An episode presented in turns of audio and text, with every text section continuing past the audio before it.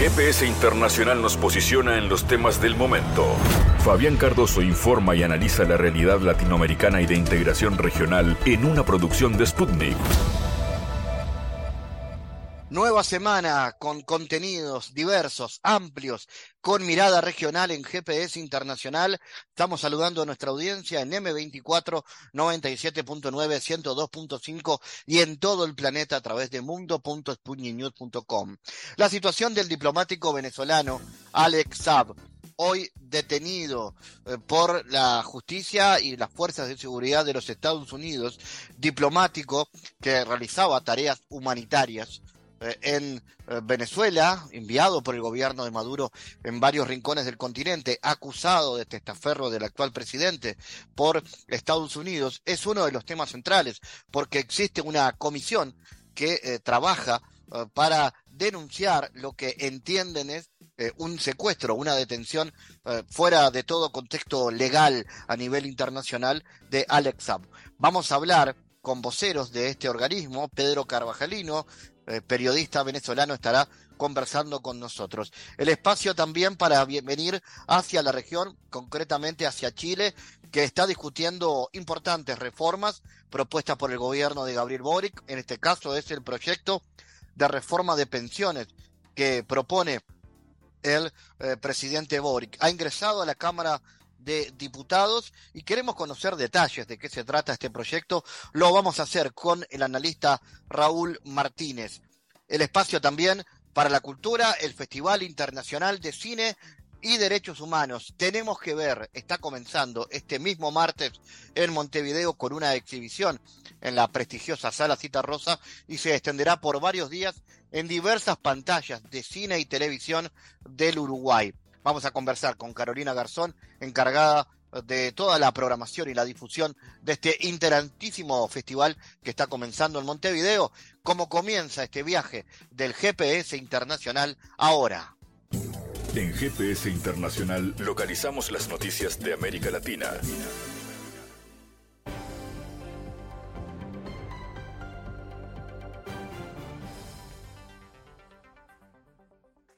Nueva semana con noticias. El presidente de México, Andrés Manuel López Obrador, calificó la manifestación en contra de la reforma electoral que él mismo propone como una excusa para atacar a la política que lleva a cabo su gobierno.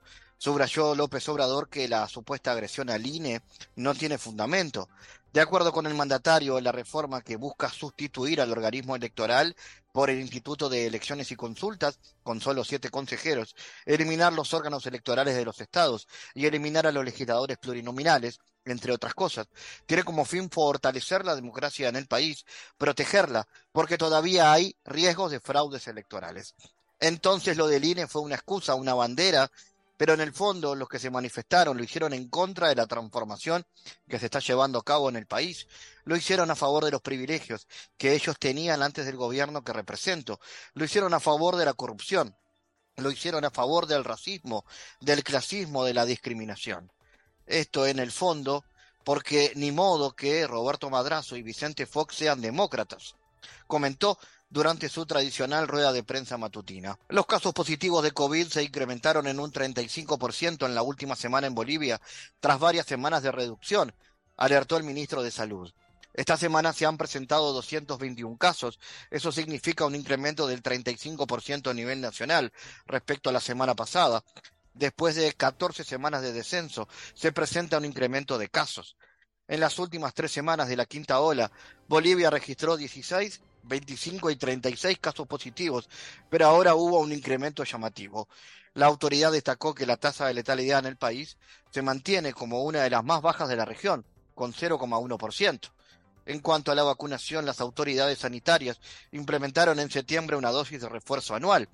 Hasta la fecha se aplicaron 15.000 dosis entre la primera, segunda, tercera, unidosis y cuarta dosis a los diferentes grupos etarios de las vacunas Sputnik, AstraZeneca, Sicopar, Pfizer y Janssen.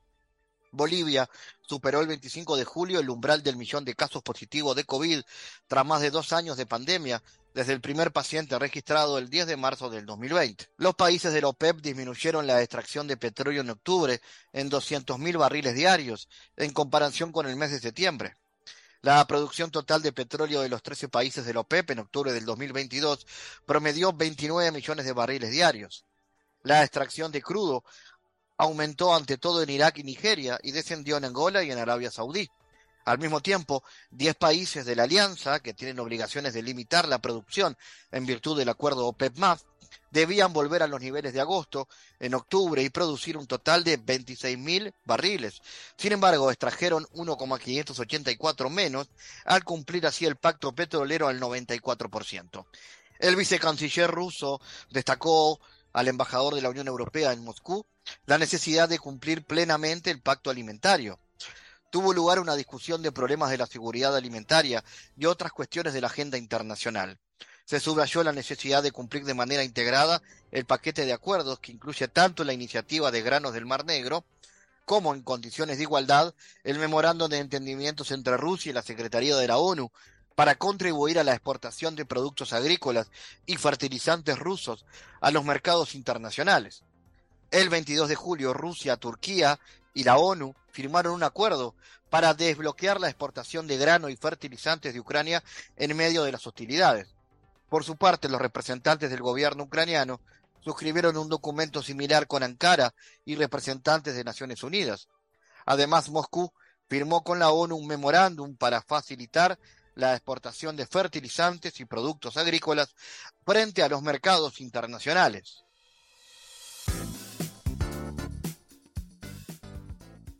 Alex Saab Morán es un diplomático venezolano que nació en Barranquilla en el año 1971, graduado en Economía y Filosofía, casado con una profesional de la literatura, un joven trabajador, políglota, con ambas capacidades comerciales, y que comenzó su trayectoria en Venezuela exportando ropa de moda.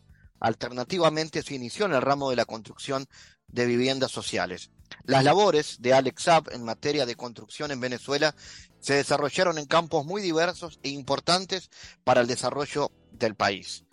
Años más tarde, la historia sacudiría la vida de Alex luego de las agresiones de Estados Unidos que se recrudecieron en el 2015 con la firma de la orden ejecutiva de Obama. Esto deriva en reconocimientos por parte del gobierno de Nicolás Maduro, que lo encomienda al diplomático a varias tareas y que hacen que emprenda misiones humanitarias en el año 2020. Pero el final de esta historia es interrumpida por su ilegal detención en la República de Cabo Verde, cuando el avión en el que iba repostaba combustible en ese territorio. Esa situación que ha violentado el derecho internacional hace que hasta ahora este diplomático, Alex Saab, está detenido en los Estados Unidos, detenido por Estados Unidos, y eso lleva a que exista una operación buscando que se conozca su situación, que la sociedad del planeta conozca qué pasa con Alex. Vamos a recibir a Pedro Carvajalino, que es integrante de esta comisión que busca primero que se conozca a nivel internacional para denunciar la ilegal detención de Alex Saab. Pedro, bienvenido a GPS y cuéntanos primero, ¿quién es él y por qué plantean que su detención es ilegal? Hola Fabián, bueno, saludos desde acá, desde Caracas y agradecido con esta oportunidad de mostrar un poco el caso que nosotros hemos denominado, bueno, el caso inédito del secuestro de un diplomático en estos tiempos, bueno, bastante convulsos para Venezuela. Alex Saab, bueno, como tú bien lo reseñabas en este, digamos, resumen de su vida, es una persona que ha tenido una relación muy cercana con Venezuela desde el año 2004, en diversas situaciones. En un momento determinado, en la situación, digamos, de prestar colaboraciones en el ámbito comercial, desde construcciones de casas, con interés social, y luego, bueno, en la medida en que respondía, digamos, efectivamente con cada una de esas misiones en el ámbito comercial, bueno, se vinieron asumiendo una serie de responsabilidades. Pasaba el año 2020, un año bastante duro para la humanidad, que fue el año de la pandemia, y Estados Unidos vio la oportunidad por medio del cual tratar de paralizar la economía y ya Alex tenía una serie de responsabilidades, digamos, ya había pasado la etapa del 2004, en donde él entregaba casas de interés social, en donde después ya pasó a otra oportunidad, en el 2014-2015 se entregaba Alex como la figura de empresario, ayudó al Estado venezolano a sortear el bloqueo en el ámbito de la alimentación. Para que tengas una idea, en el ámbito de la alimentación y la medicina, para que tengas una idea, Alex Saab ayudaba al Estado, digamos en términos comerciales, ¿no? Aportaba al Estado la construcción de 4.800.000 bolsas de comida, de bolsas de alimentos, que le tocó el Estado subsidiar en un momento en donde había escasez de alimentos y escasez de medicina. También ayudó a traer medicamentos de altos costos para personas oncológicas. Para las personas con diabetes, etcétera, etcétera. En ese sentido, Alex fue asumiendo una serie de responsabilidades y también se fue ganando la confianza del Estado y en un momento determinado con el comandante Hugo Chávez y en un momento de aceleración, digamos, de la búsqueda de esas personas que dieran un paso al frente a la situación del bloqueo con el presidente Nicolás Maduro. Pasó el tema de las bolsas de alimentos, que eran 4.800.000, pasó el tema de los medicamentos y en el año 2020 fue el año, digamos, culmen, ¿no? El año en donde Estados Unidos ya había pasado el tema del decreto Obama, que fue en el 2015, ya habían conspiraciones en el ámbito político, pero en el ámbito económico se estaban tratando de hilvanar o de hacer una operación quirúrgica con el tema de la economía, ¿no? Ya sea el tema de la traída de alimentos, ya sea el tema de la ayuda a la industria petrolera. En ese sentido, en el 2020 hubo un golpe eléctrico, pero también hubo esa búsqueda incesante de estrangular la economía, como lo había dicho William Brownfield en un momento determinado, de que había que hacer colapsar la economía. En ese sentido, el compañero diplomático del pueblo, Alex Saab, hizo todos los esfuerzos posibles por una serie de misiones diplomáticas, digamos que logró hacer 3 misiones diplomáticas, Fabián. La primera misión tuvo como objetivo establecer un puente aéreo humanitario entre el gobierno iraní y el gobierno venezolano. ¿Por qué era un puente aéreo? Porque nos habían robado CITGO, que era la empresa encargada de refinar el petróleo y de mandar gasolina desde Estados Unidos para Venezuela. Nos robaron esa empresa avalada por más de $11 mil millones, y luego viene el tema del golpe a la infraestructura energética de nuestro país, un país petrolero que no producía gasolina. Para que tengas una idea, 16 vuelos entre Irán y Venezuela logró generar el funcionario y enviado especial Alex Saab, enviado especial desde el año 2018, un poco para que también tengamos la fecha. Desde el 2018 ya era enviado especial. En el 2020 le toca salir en varias oportunidades, inclusive con el tema del COVID. Hay que recordar que en esa época en Irán morían 500 personas diarias por la situación del COVID. Y sin embargo, Alex se lanza esas misiones para hacer esta operación del puente aéreo humanitario. ¿Para traer qué? Repuestos para las refinerías venezolanas para producir gasolina. En una segunda oportunidad, Alex logra también construir esa alianza comercial entre Irán y Venezuela y logra el objetivo de traer 5 buques repletos de gasolina, en donde nosotros estuvimos a puertas de un estallido social porque teníamos el problema del COVID, el problema de la pandemia, el problema de cómo la sociedad se estaba quedando sin gasolina, y fue a través de esta operación de puente aéreo entre Irán y Venezuela, acompañado de buques, en donde el compañero Alex Saab jugó un papel importante. También hay que recordar, Fabián, que el compañero Alex Saab, Estados Unidos a través de diversos mecanismos, te llaman y te mandan agentes federales, te mandan agentes de la DEA, te empiezan a presionar para que tú desistas en la relación comercial, para que tú dejes de traer alimentos. A Alex se le convidó y se le pidió que en un lapso de 2 a 3 meses dejara de traer alimentos, gasolinas y repuestos para que colapsara más la economía. Alex Saab se negó.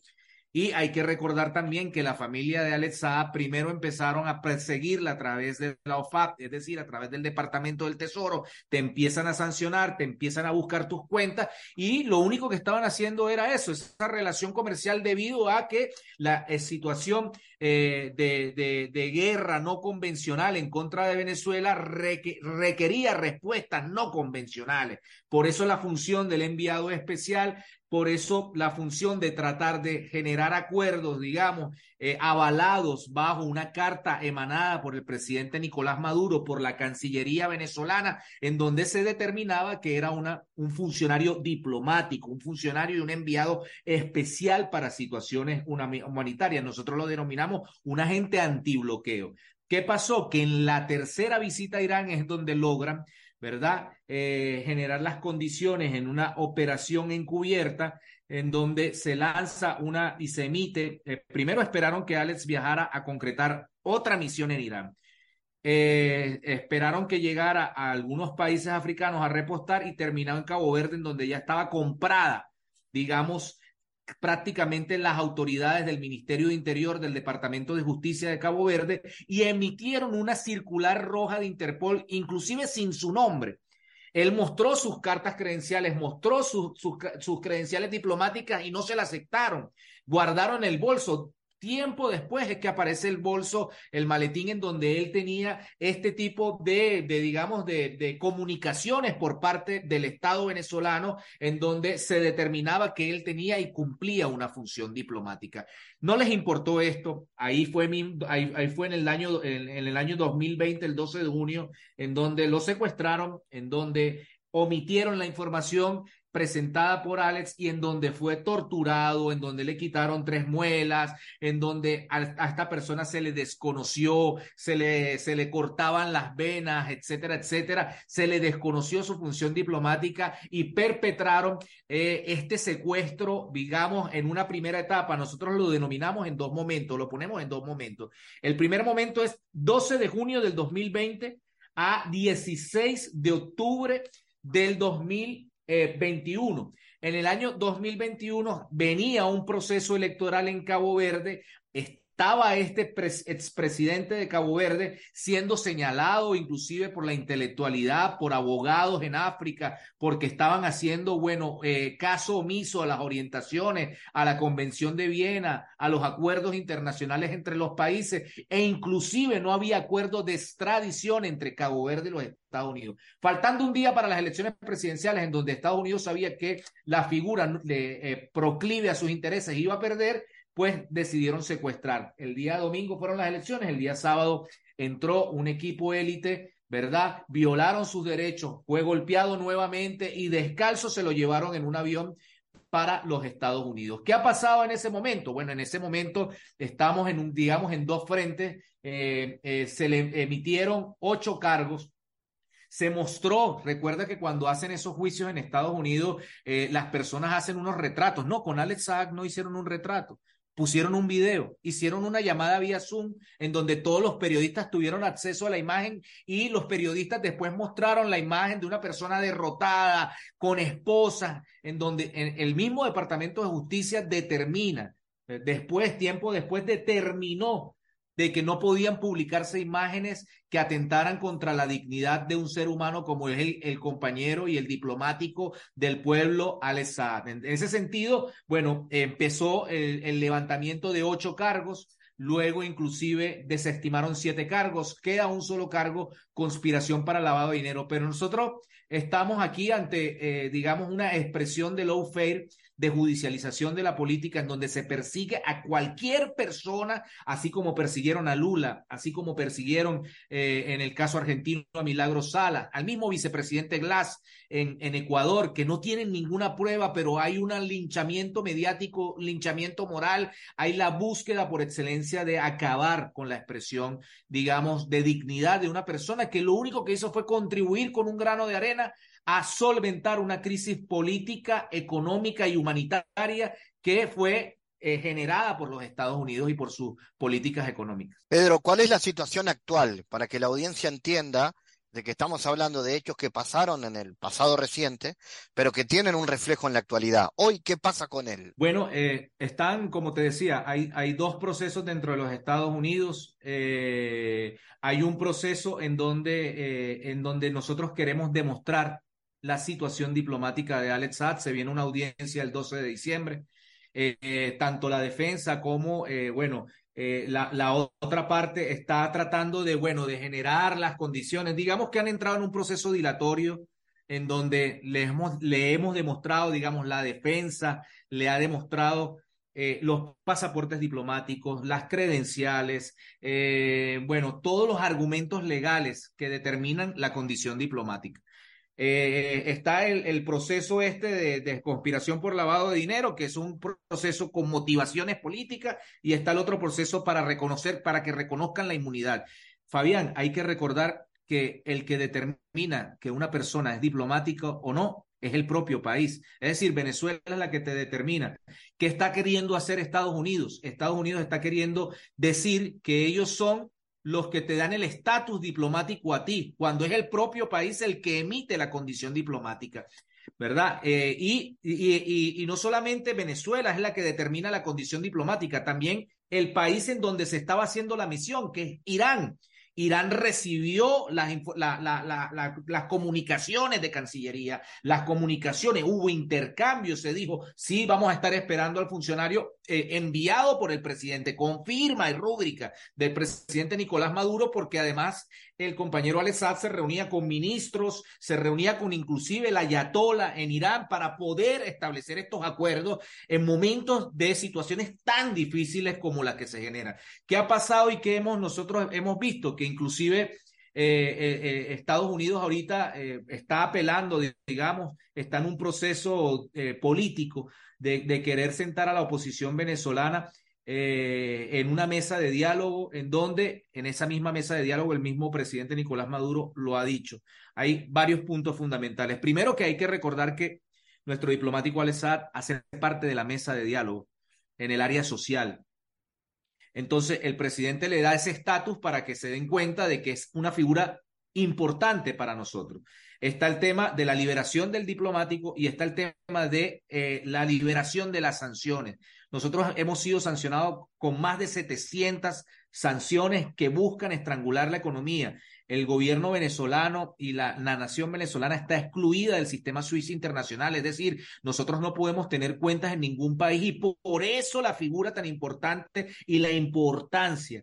Lo que te puede resolver un diplomático, un cónsul, o lo que te puede resolver un embajador no es lo mismo que la figura de un enviado especial que va a lograr destrabar las condiciones tan inhumanas del bloqueo económico en contra de Venezuela. En ese sentido, radica la importancia del enviado especial. Por eso estamos en este proceso de pugna, demostrar con pruebas, demostrar, por ejemplo, los viajes que hizo Alex en tres oportunidades antes de ser, o en dos oportunidades antes de ser secuestrado, en la tercera fue secuestrado. Por eso también nosotros hemos sacado y hemos visto con bastante suspicacia las declaraciones del exministro de Defensa de Donald Trump para la época, Mark Esper, en donde él en su libro, en el último libro que sacó, él dice que ellos sabían de la condición diplomática, pero que como jugaba Alex Saab un papel tan importante, era necesario generar las condiciones. Para que te des una cuenta de la importancia de Alex, o cómo el mismo Estados Unidos lo convirtieron en un símbolo. Movieron un buque de guerra frente a las costas de Cabo Verde porque supuestamente iba a haber una operación por parte de Rusia para extraerlo. Movieron un buque de guerra que costaba $50,000 diarios el mantenimiento de ese buque de guerra, y estuvo ahí 2-3 meses al frente de las costas de Cabo Verde. En contraprestación por esta acción de pillaje, de violación de los derechos humanos, Estados Unidos construyó la embajada más cara, $200 millones costó la embajada de Cabo Verde, la embajada de los Estados Unidos en Cabo Verde. Es para que te des cuenta de que todo esto tiene una motivación política, de que todo y que además también la defensa ha mostrado correos entre Mike Pompeo y Elliot Abrams, en donde ellos ya determinaban en el correo y asumían de la condición diplomática, pero que se iban a valer de que ellos no reconocían al presidente Nicolás Maduro, sino a Juan Guaidó, y como Juan Guaidó para ellos era el presidente, para ellos Alex Saab no era diplomático porque no era diplomático del interinato. Pedro, ustedes han estado recorriendo la región para difundir esta situación. ¿Qué esperan que pase a corto plazo? ¿Qué objetivo tiene esta campaña también? Bueno, esta campaña tiene como objetivo visibilizar. Visibilizar, denunciar de que ya cese la hostilidad en contra del gobierno venezolano y en contra de las figuras que les ha tocado jugar un papel esencial en este intento de ganarnos un espacio en la economía mundial para poder proveer a la población de los elementos más esenciales como son los medicamentos, la salud y obviamente la comida y el libre desarrollo, digamos, del combustible para que se puedan transportar estos alimentos.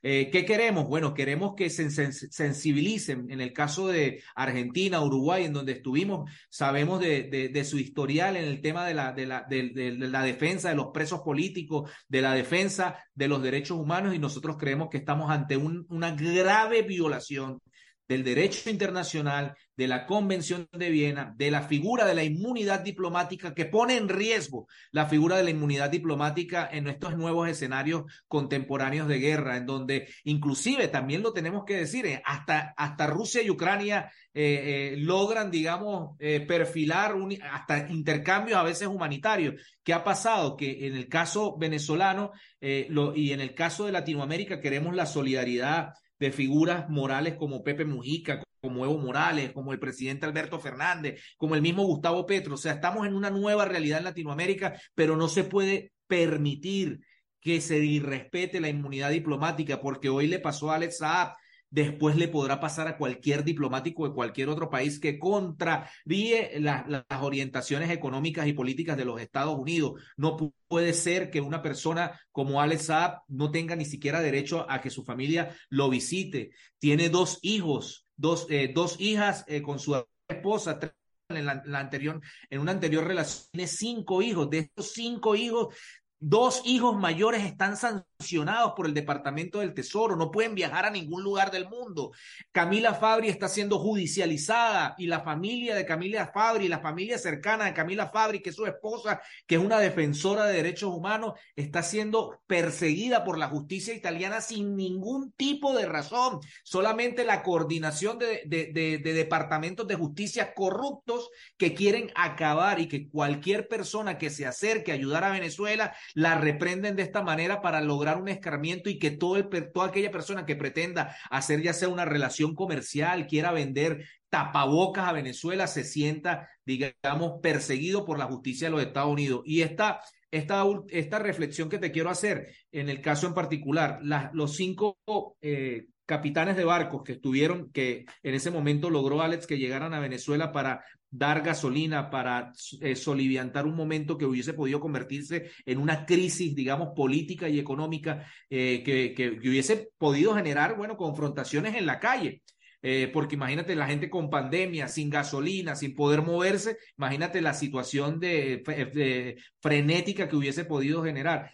Estos 5 capitanes de barco se les ofrecieron $100 millones a cada uno para que desviara los barcos hacia un puerto seguro de los Estados Unidos y robarse esa gasolina. Y con esto generar la situación de crispación económica y política. Así que por eso nosotros reivindicamos la figura, así como se reivindica en América Latina la figura de Milagro Sala, de Glas, del mismo Lula que estuvo preso por un proceso con motivación política. Nosotros creemos en lo mismo, que también Alex tiene derecho a tener derechos y que esta figura diplomática ya tienen que cesar los ataques en contra de su familia, el linchamiento moral, mediático, las campañas de odio que se han sembrado en contra de personas que inclusive hasta alcanzan a decir que la esposa de Alex está secuestrada y la familia de Alex está secuestrada en Venezuela. Al contrario, Camila Fabri, que es su esposa, ha tenido una participación política, levantó las banderas de la libertad de su esposo, se ha reunido con movimientos sociales en todo el mundo, en Estados Unidos, en Europa, Europa, en Latinoamérica, para mostrar este caso de lawfare, de persecución política y del secuestro inédito de un diplomático. Pedro, atentos a la evolución de este caso y, por supuesto, muy atentos a lo que pueda pasar. Pedro Carvajalino es parte, entonces, de esta comisión que busca la liberación de este diplomático venezolano, del cual hemos conocido hoy amplios detalles aquí en GPS Internacional. Gracias, Pedro. Gracias, Fabián. Y bueno, seguimos levantando las banderas del eslogan de nuestra campaña del movimiento Free Alex Saab, que es Free Alex Saab, que se escuche allá en Montevideo también. Analizamos los temas en GPS Internacional.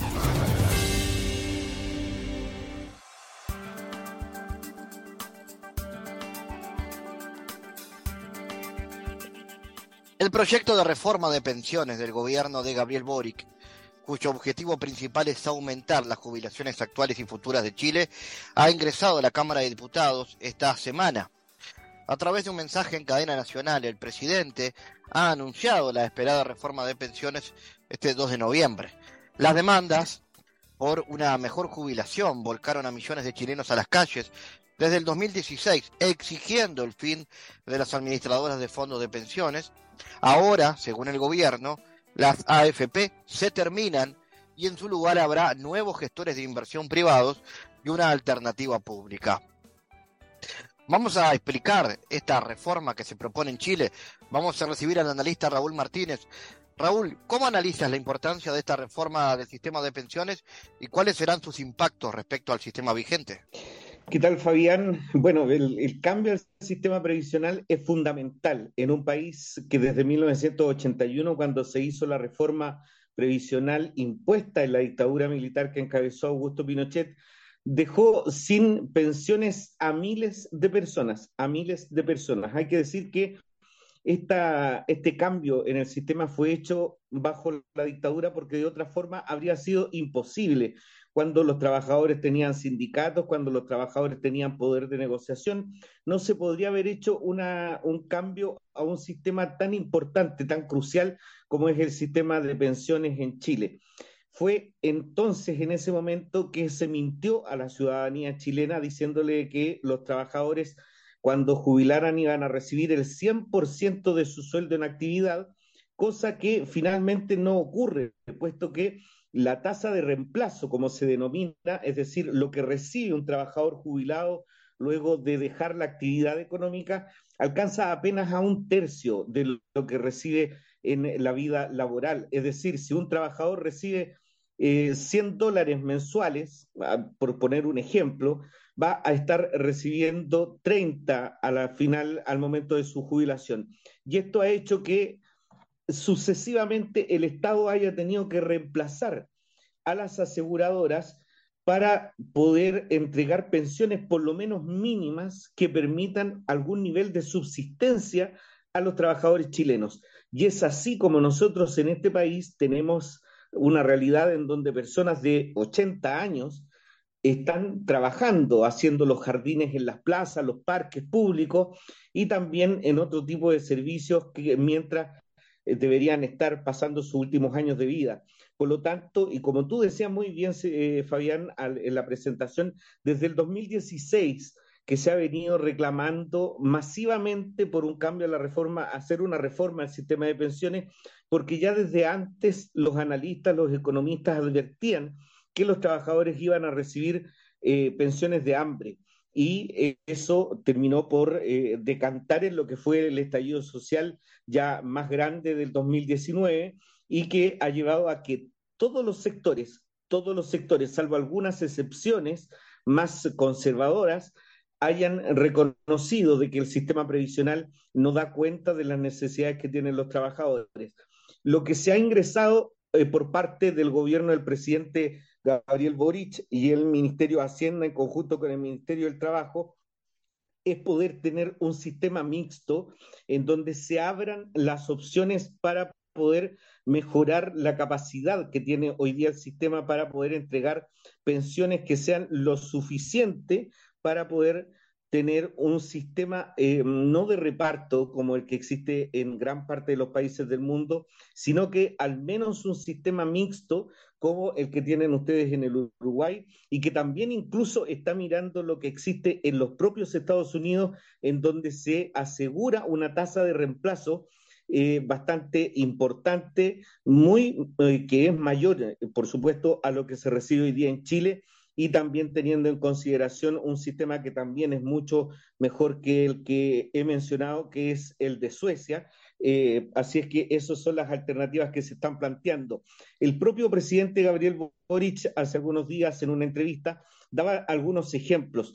Se entrega, si es que se aprobara la reforma el día de hoy, desde mañana el sistema podría entregar pensiones de hasta un 80% más de lo que está entregando hoy día. Y eso es bastante, considerando de que los trabajadores chilenos reciben pensiones muy, muy por debajo de la línea de la pobreza, e incluso llevan a las familias, a los pensionados especialmente, a vivir en la miseria. ¿Crees que el proyecto va a ser aprobado? ¿Qué debate hay a nivel de la oposición? ¿Qué se dice a nivel del sistema político?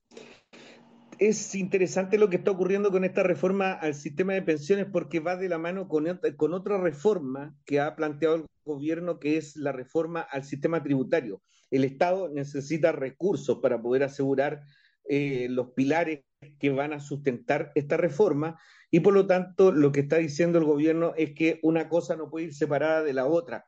Y al reconocer parte importante de la oposición, incluso de que es necesario cambiar el sistema de pensiones, también va a tener que allanarse a la posibilidad de ir a buscar los tributos en los sectores que tienen mayores ingresos. Hay que decir que Chile tiene a empresarios que están en la lista de Forbes. Cuando hablaban de que el presidente de los Estados Unidos en ese momento, Donald Trump, era un multimillonario, pues bien, el presidente Sebastián Piñera tiene recursos mayores a los que tiene Donald Trump. Entonces, el expresidente Sebastián Piñera es un multimillonario que especula en la bolsa de comercio, que especula en el mercado financiero, y así otros muchos empresarios chilenos que tienen grandes recursos y por los cuales no pagan ningún tipo de impuestos. Ahí es donde la reforma tributaria quiere ir a buscar los recursos para poder asegurar esta reforma al sistema de pensiones, que va a tener tres pilares fundamentales, que es la cotización previsional que hacen los trabajadores, como lo han hecho hasta el día de hoy, pero que agrega un 6% adicional que va a cuenta de la empresa, y por parte del Estado también se asegura un piso básico de pensiones para todos los trabajadores. Por lo tanto, la derecha chilena se ha mostrado de alguna u otra forma abierta a buscar caminos de entendimiento, caminos para poder avanzar con esta reforma, no sin colocar algunos ripios, algunos palos en el camino, pero de todas formas las negociaciones han comenzado la semana pasada en la Cámara de Diputados, que es donde ingresó el proyecto, y habrá que ver cuáles van a ser las alternativas que se van a barajar para poder sacar adelante esta reforma del gobierno del presidente Boric. Hablemos de otras materias que tienen que ver con la coyuntura política. ¿Cómo está esa coyuntura política? ¿Cuáles han sido las medidas del presidente luego del revés electoral en el plebiscito? ¿Aparecen cuestiones vinculadas, por ejemplo, a la seguridad en la agenda? Absolutamente. El tema de la seguridad se ha tomado la agenda pública con la irrupción bastante fuerte del crimen organizado. Bandas criminales que han llegado a Chile, que según las autoridades nacionales han planteado y que no es un fenómeno que solamente está afectando a Chile, sino que afecta a parte importante del mundo. Los confinamientos en los que nos sometió el COVID-19, el cierre de fronteras, permitió de que se exportara todo tipo de cosas, decía la ministra del Interior, Carolina Garzón, hace algunos días atrás, incluyendo la trata de personas, tráfico de armas, tráfico de drogas y también de bandas criminales. Se han conocido a través de redes sociales los videos que suben los propios delincuentes con alto poder de fuego, bandas, algunas de ellas que han sido desbaratadas por la policía en el último tiempo, a los que se le han requisado ametralladoras, pistolas modificadas, una serie de armamentos de alto poder, lo que da cuenta de un fenómeno al cual no estaba dispuesto Chile, y eso no estaba acostumbrado Chile. Eso ha significado de que se hayan redestinado recursos para las policías, por ejemplo, para la modernización de su parque automotriz, considerando que gran parte de los vehículos policiales están fuera de servicio, más de 2.000 vehículos policiales fuera de servicio. Hoy día no se tienen vehículos o una contingente importante de vehículos blindados, por ejemplo, para poder dar cuenta de este alto poder de fuego que tienen las bandas criminales, y eso está buscando ser revertido por parte de las autoridades. Hasta ahí el tema de la criminalidad, pero otros temas que también han sido importantes fue el reconocimiento durante los últimos días del presidente Gabriel Boric de que en la Araucanía existe terrorismo, por ejemplo. Sin embargo, no se va a aplicar la ley antiterrorista, sino que se va a buscar modificar o impulsar otras legislaciones para poder ir detrás del crimen organizado, según lo que planteó en su última visita que realizó la semana pasada a ese territorio que mantiene un conflicto histórico con el Estado chileno por reconocimiento en particular del pueblo mapuche. A eso se suma la dificultad que ha tenido el gobierno después del 4 de septiembre, que me estaba consultando Fabián, respecto del plebiscito de salida que buscaba aprobar un cambio a la constitución política que data de la dictadura de Augusto Pinochet. El presidente hace un reconocimiento de que ha sido un golpe duro y también ha significado un reordenamiento que ha costado de las fuerzas políticas que lo acompañan.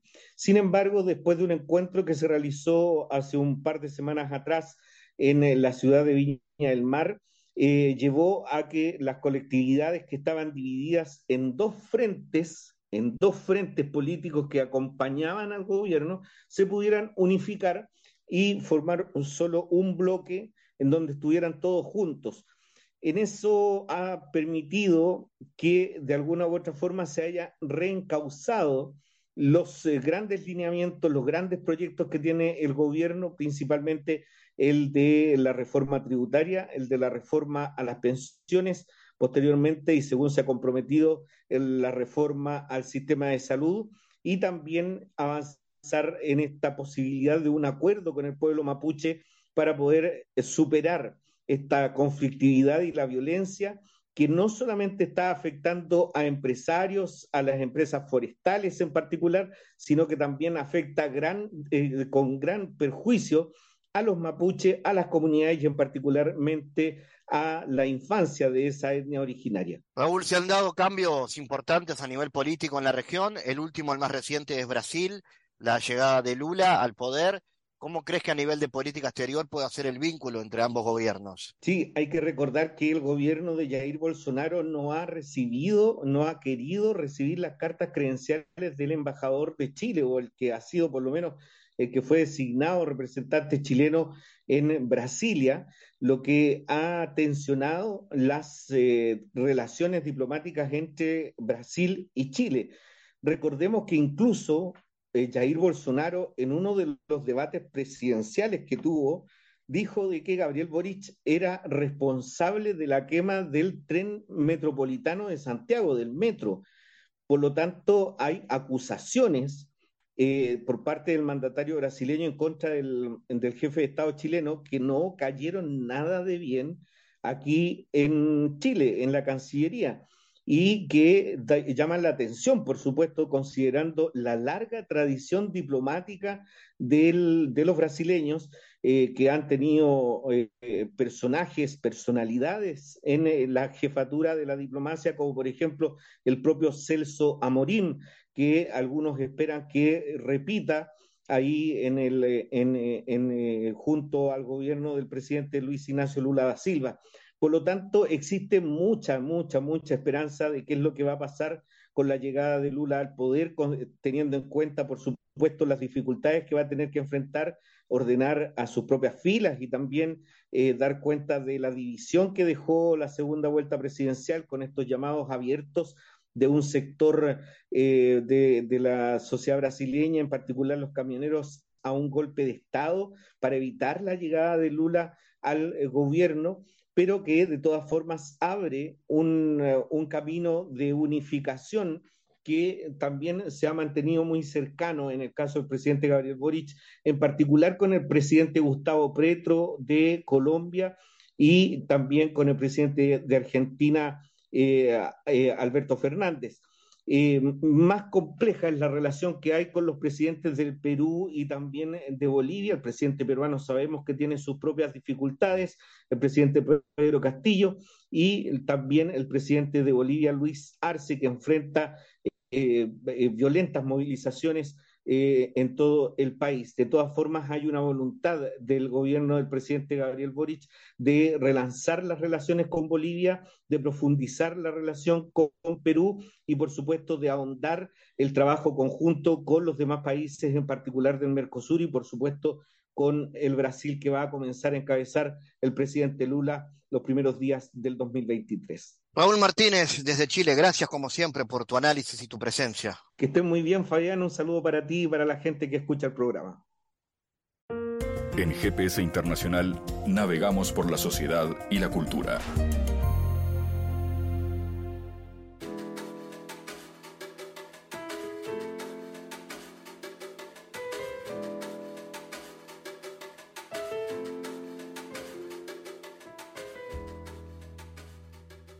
Bueno, está comenzando este martes la edición número 11 de Tenemos que Ver, el Festival Internacional de Cine y Derechos Humanos del Uruguay. Está comenzando en la Sala Zitarrosa con la proyección de una película invitada, y a partir de ahora, con entrada libre, se puede disfrutar del festival en diferentes pantallas. Vamos a recibir a Carolina Garzón, del equipo de este Festival Internacional de Cine y Derechos Humanos. Contanos, Carolina, ¿de qué se trata y cómo viene este arranque? Hola, Fabián. Bueno, muchísimas gracias a ti y a toda la audiencia que nos está escuchando. Bueno, el Tenemos que Ver está ya aquí a minutos de iniciar oficialmente en la Sala Zitarrosa con esta ceremonia de apertura. Bueno, como ya hemos conversado antes con la audiencia y también contigo, el festival es un festival que nace aquí en Uruguay, en Montevideo, desde hace ya 11 años. Esta es la 11ª edición. Es un espacio para promover los derechos humanos desde el cine, generar espacios participativos, reflexión, debate, alrededor de las películas que presentamos, por supuesto, la mayoría de ellos estrenos, varias películas internacionales y también una selección de películas uruguayas, tanto cortometrajes como largometrajes, y una serie también de actividades paralelas que vamos realizando, en algunos casos foros, conversatorios o exposiciones. Este año en específico, este 2022, estamos poniendo el foco de esta edición en un tema que hemos denominado territorios, ¿no? Lo que estamos buscando es que este año, que inicia hoy justamente 15 de noviembre y este festival va hasta el próximo martes, 22 de noviembre, bueno, que durante toda esta semana, con las películas y las actividades que vamos a realizar, hablemos, ¿no?, sobre territorialidad. Que pensemos la territorialidad como el ambiente, como el medio ambiente, como las disputas territoriales, como lo que está sucediendo en los territorios con los pueblos, con las diferentes culturas, pero además también tenemos una visión bastante amplia de ese territorio o de esas territorialidades, incluyendo también el cuerpo, ¿no? El cuerpo como un territorio en el que también a veces hay disputas, pero también hay espacios de resistencia. Así que tenemos una selección de, bueno, más de 30 películas, entre largometrajes, cortometrajes, una competencia específica de cortometrajes uruguayos sobre derechos humanos, y de esta programación, bueno, más de 18 son estrenos en el país, por primera vez se ven en Uruguay, y todos y todas las actividades del festival con entrada libre para quienes quieran participar, tanto en Sala Zitarrosa, como Cinemateca Uruguaya y en varias salas descentralizadas. Dame algunos detalles de la programación, de los temas, ¿no?, que forman parte, porque derechos humanos es una temática muy amplia. ¿Por dónde van las películas? Claro. Bueno, este año elegimos, como te decía, el tema de territorios y lo vamos a desarrollar en 4 ejes temáticos. El primer eje temático es justicia ambiental y lucha territorial. Vamos a estar hablando de un tema que ya viene posicionándose en la agenda pública, en el que Uruguay también está inmerso, y es, bueno, ¿qué está sucediendo, por ejemplo, con el cambio climático, con la crisis climática, con el uso de la tierra, con la sostenibilidad ambiental, ¿no? Y además esto cómo atraviesa también, bueno, las luchas de las personas por sus territorios y las diferentes formas de resistir allí y de estar y de vivir el territorio. El segundo eje temático va sobre pueblos y culturas, Este también, en cuanto a luchas territoriales, se mezcla, porque otro tema que está ahí en luchas territoriales es el extractivismo, y cuando vemos el segundo eje, que es pueblos y culturas, vemos cómo estos pueblos han ido sobreviviendo y resistiendo también muchos de los embates que sucede por el modelo extractivista, no solo en Uruguay, en América Latina, sino lo vamos a ver también en África y en diferentes lugares del mundo, en Europa, en Asia, y cómo los pueblos y las culturas también se ven trastocadas por todo esto que sucede en la territorialidad. Un tercer eje temático se llama exilios y migraciones, entendidos también como el exilio político. Por supuesto vamos a hablar de exilio político, de migración por razones económicas, de migraciones por razones políticas, y algo muy, muy interesante es que vamos a poner nuevamente sobre la mesa este cruce entre crisis ambiental y exilio o migraciones. Por ejemplo, tenemos una película que se llama Éxodo Climático, que va directamente relacionado con esto. La película con la que vamos a iniciar en unos minutos el festival se llama El Territorio, que habla sobre la devastación de la Amazonía, por ejemplo, en Brasil. Tenemos otra serie de películas entre españolas, colombianas, uruguayas, varias de ellas también, argentinas, mexicanas, que dan cuenta de estos exilios y estas migraciones también en el mundo. Y un último eje temático, no por ello menos importante, es el eje de corporalidades, género y diversidad sexual. Vamos a estar hablando entonces también en estos ejes y a través de las películas sobre las resistencias de las mujeres y personas trans, de las personas del colectivo LGBTIQ+, y la forma también de vivir, experimentar y de ser sujetos y sujetas de derecho en los cuerpos y en nuestros cuerpos también como un territorio, ¿no? Todo ello atravesado, como decíamos, por estas temáticas que nos convocan durante esta edición, y es a reflexionar sobre la territorialidad y cómo nuestro cuerpo-territorio también se relaciona con el cuerpo-ambiente, con el cuerpo-tierra, con el cuerpo social y también con incluso la ciudad y la forma de habitar y de vivir esa ciudad y la vida y la memoria. Así que, bueno, todo, como dices, en derechos humanos se termina juntando, pero vamos a ir por este lado de las territorialidades, justicia ambiental, lucha territorial, migraciones, corporalidades, género y diversidad sexual.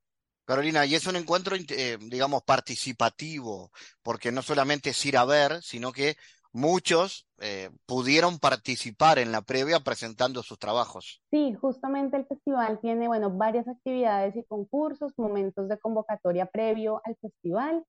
Este año tuvimos varias de ellas.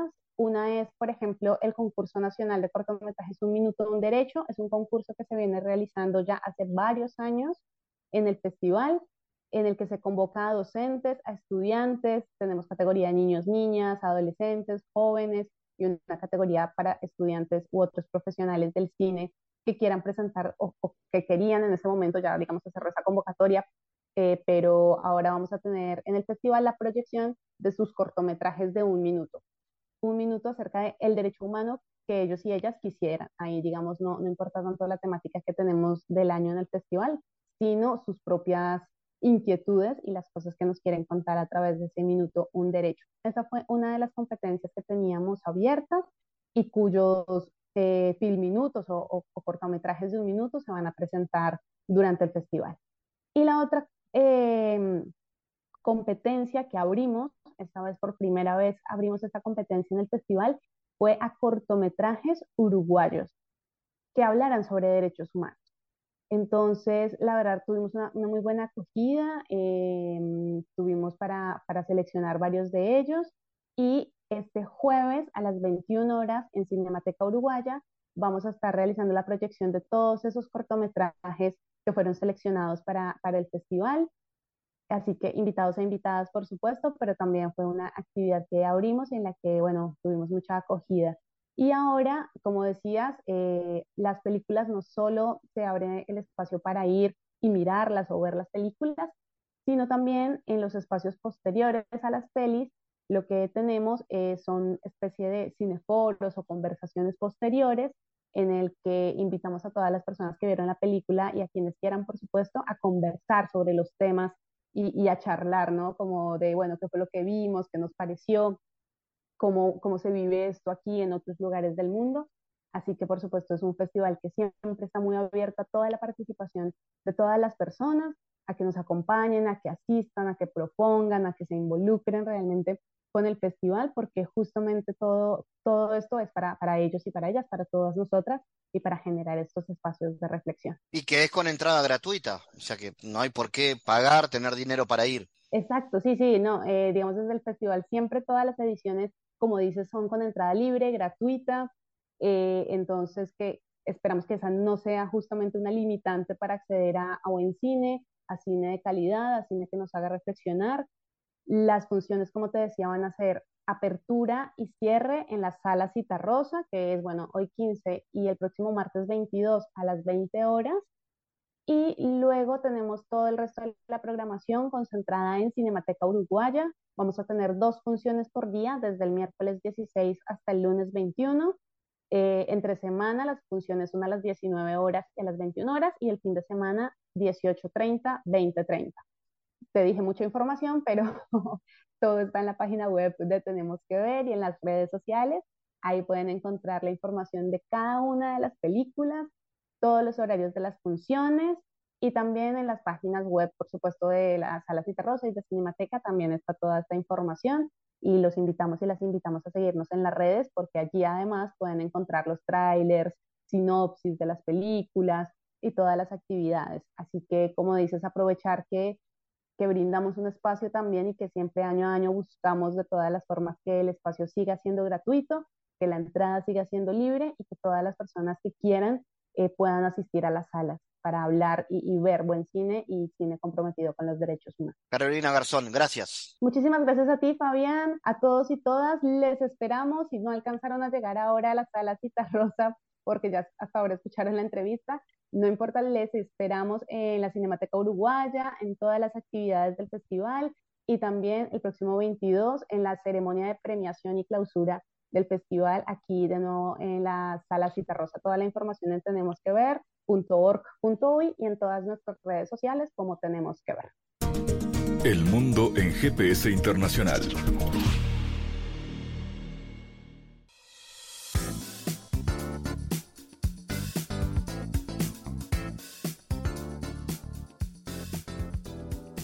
En Diálogos Geopolíticos analizamos diversos asuntos que atañen a la política mundial, desde el abordaje de los ámbitos multilaterales de articulación política a nivel global hasta las cualidades y los propósitos de las configuraciones regionales, tanto en América Latina así como en otras regiones. Nuestro objetivo es poner foco a una gran diversidad de temas que atañen a la geopolítica en el mundo contemporáneo. Para eso vamos a recibir a Santiago Caetano aquí en GPS. Bienvenido, Santiago. ¿Cómo te va, Fabián?